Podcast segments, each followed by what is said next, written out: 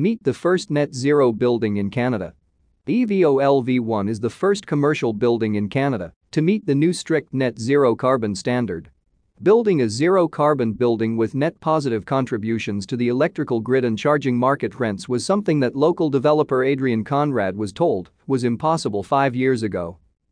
Everybody was telling us what we couldn't do. He said. We wanted to find out what we could do. According to the Waterloo Chronicle, Conrad and the Cora Group forged ahead with the support of Sustainable Waterloo Region and the operators of the David Johnston R plus T Park on the University of Waterloo's North Campus to build a project called EVOLV1, and it has become the first multi-tenant commercial office building in Canada to meet the Green Building Council's rigorous new net zero carbon standard. It's nice to say what we're doing is true, but this recognition and the process we went through to get it is our stamp of approval, said Conrad. This organization has certified what we have done and this is important going forward in the industry if Canada and the world want to meet climate change targets. The recognition is nice Conrad admitted outside of the site of the building in the final stages of completion.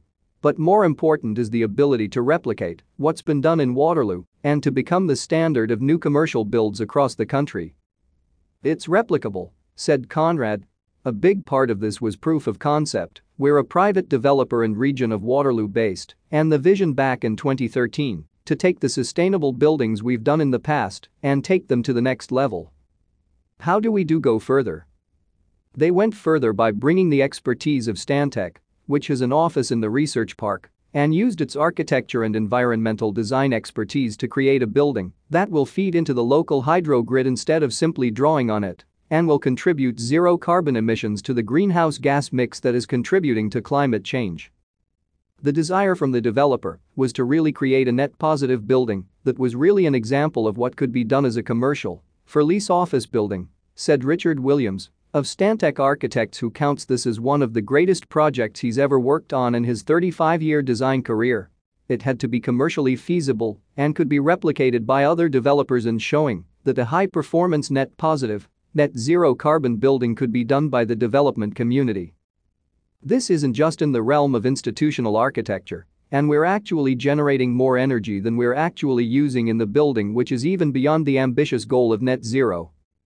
Some of the design elements that contribute to the building's positive environmental footprint include use upgraded insulation through the walls and roof of the building and keeping it airtight.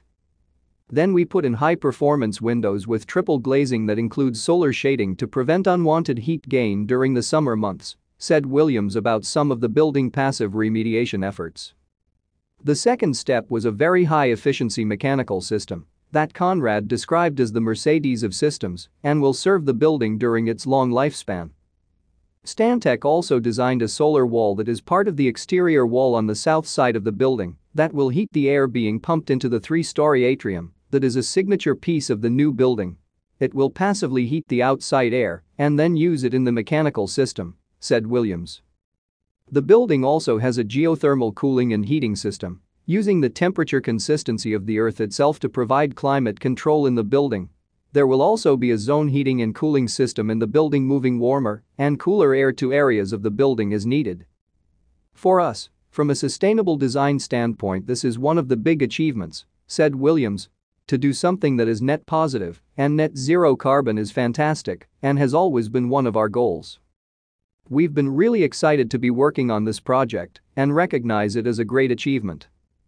The 110,000 square foot building that is three stories tall has shown what they are doing is commercially viable.